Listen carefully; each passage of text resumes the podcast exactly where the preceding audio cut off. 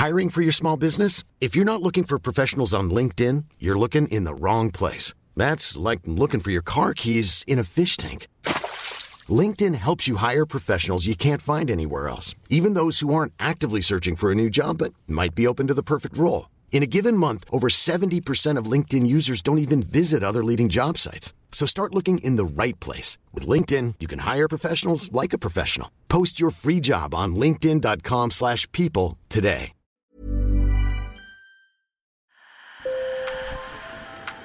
Bonjour. Hello. Hola. Marhaba bikoum. Sur le fil, Le podcast d'actu de l'AFP.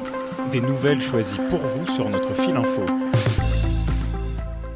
Il y a quelques jours, nous avons reçu ce message sur le WhatsApp de Sur le fil. Bonjour Michaela, je suis Jean Digonnet, j'ai écouté euh, vos, vos podcasts. Alors moi il y a un sujet qui m'intéresse depuis plusieurs années. Je me suis engagé dans la transition écologique aussi pour cette raison-là. En fait la question c'est est-ce que on doit toujours faire des enfants en 2022 En ce sens du coup j'ai écrit une lettre à l'enfant que je n'aurais potentiellement pas pour expliquer les raisons pour lesquelles euh, je, je me posais ces questions-là. Et euh, donc voilà, je pense que c'est un sujet qui pourrait être intéressant à traiter. Et oui, Jean a raison, c'est un sujet qui mérite d'être traité. Selon une enquête récente de la prestigieuse revue scientifique The Lancet, 39% des jeunes de 16 à 25 ans hésitent à avoir des enfants car ils sont inquiets face à la crise climatique. Sur le fil. J'ai donc commencé par appeler Jean Digonnet. J'ai appris qu'il était né en Ardèche, dans une famille nombreuse. Il a 28 ans et fait en ce moment un master spécialisé en éco-conseil à Strasbourg. Il m'a lu des extraits de sa lettre. Voici comment elle démarre. Lettre à l'enfant que je n'aurais potentiellement pas. Salut mon gars. À l'heure où j'écris ces mots, je ne sais pas encore si on s'en rencontrera. Je t'imagine cependant à ta naissance, ton petit corps blotti contre maman, peau à peau pour tes premiers instants. Tu sais, papy m'a toujours dit que l'objectif de la vie, c'est de construire une famille. J'ai grandi avec cette pensée si forte qu'imaginer ta naissance me remplit de joie. Et voici comment il explique à son enfant imaginaire pourquoi il pourrait ne jamais le rencontrer. Tu pourrais vivre dans un monde si différent du mien que cela me pose énormément de questions. À ce stade, les températures maximales pourraient atteindre plus de 45 degrés là où nous vivons actuellement. Ce seraient des bouleversements que l'humanité n'aurait encore jamais connus. Tu vois, le titre de la lettre que je t'ai adressée prend tout son sens maintenant. Je te veux, je te souhaite, mais je ne veux pas que cette envie soit purement égoïste. Je m'en voudrais que tu m'en veuilles de t'avoir mise au monde. Depuis qu'il a rédigé cette lettre il y a quelques mois, la décision de Jean est devenue plus ferme. Avec sa compagne, ils en ont parlé, et à ce stade c'est clair, ils n'auront pas d'enfants, même si aucun des deux n'a complètement fermé la porte en pratiquant par exemple une stérilisation. Cette décision, il la vit comme un sacrifice. J'ai ressenti beaucoup de tristesse. Donc euh, beaucoup de tristesse parce que c'est quand même une envie que, j'ai. Et également un petit peu de colère. La principale raison de ce renoncement est simple, le monde dans lequel cet enfant pourrait naître s'annonce trop dur. Est-ce que cet enfant-là, il va pas me reprocher à, à son père et à sa mère de l'avoir mis au monde, sachant que ses deux parents avaient connaissance du réchauffement climatique? Je lui ai demandé ce qui pourrait le faire changer d'avis. Euh, alors des signaux, notamment sociétales, euh, d'un- d'une prise de conscience et surtout d'un passage à l'action assez radical et euh, notamment aussi politique. Pour Jean Digonnet, c'est un choix moral vis-à-vis de l'enfant à naître, mais en revanche, il serait prêt à adopter. Pour d'autres, c'est aussi une manière de protester.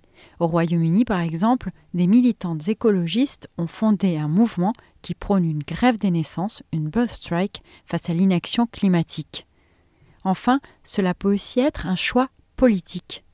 En France, il existe une association qui défend l'idée d'une démographie responsable face à l'épuisement des ressources.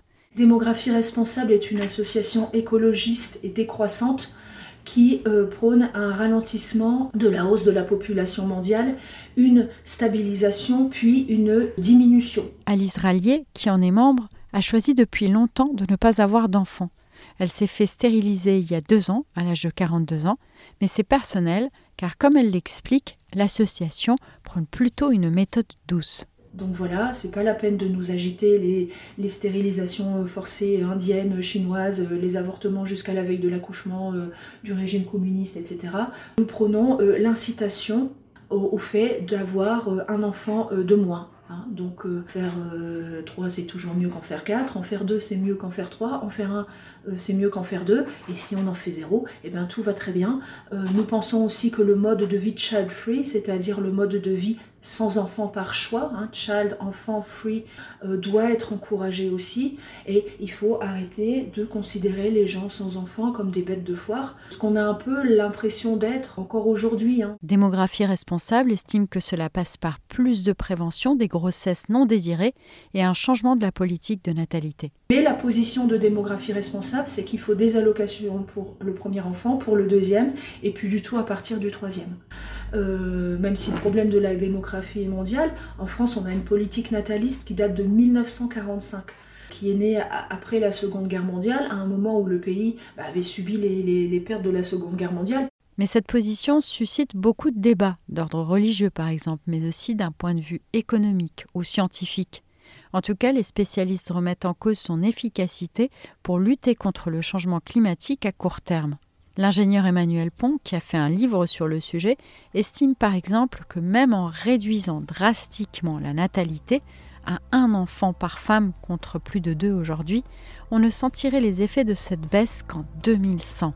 Trop tard donc. Sur le fil revient demain. Merci à Jean d'avoir participé. Merci à vous de nous avoir écoutés. Et si vous voulez nous raconter votre histoire, n'oubliez pas, notre numéro et nos coordonnées sont dans la fiche de description. Et enfin, bien sûr, laissez-nous plein plein d'étoiles si vous aimez. À très bientôt.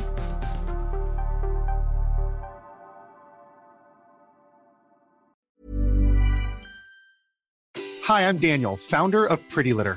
Cats and cat owners deserve better than any old-fashioned litter. That's why I teamed up with scientists and veterinarians to create Pretty Litter. Its innovative crystal formula has superior odor control and weighs up to 80% less than clay litter. Pretty Litter even monitors health by changing colors to help detect early signs of potential illness. It's the world's smartest kitty litter. Go to prettylitter.com and use code ACAST for 20% off your first order and a free cat toy. Terms and conditions apply. See site for details.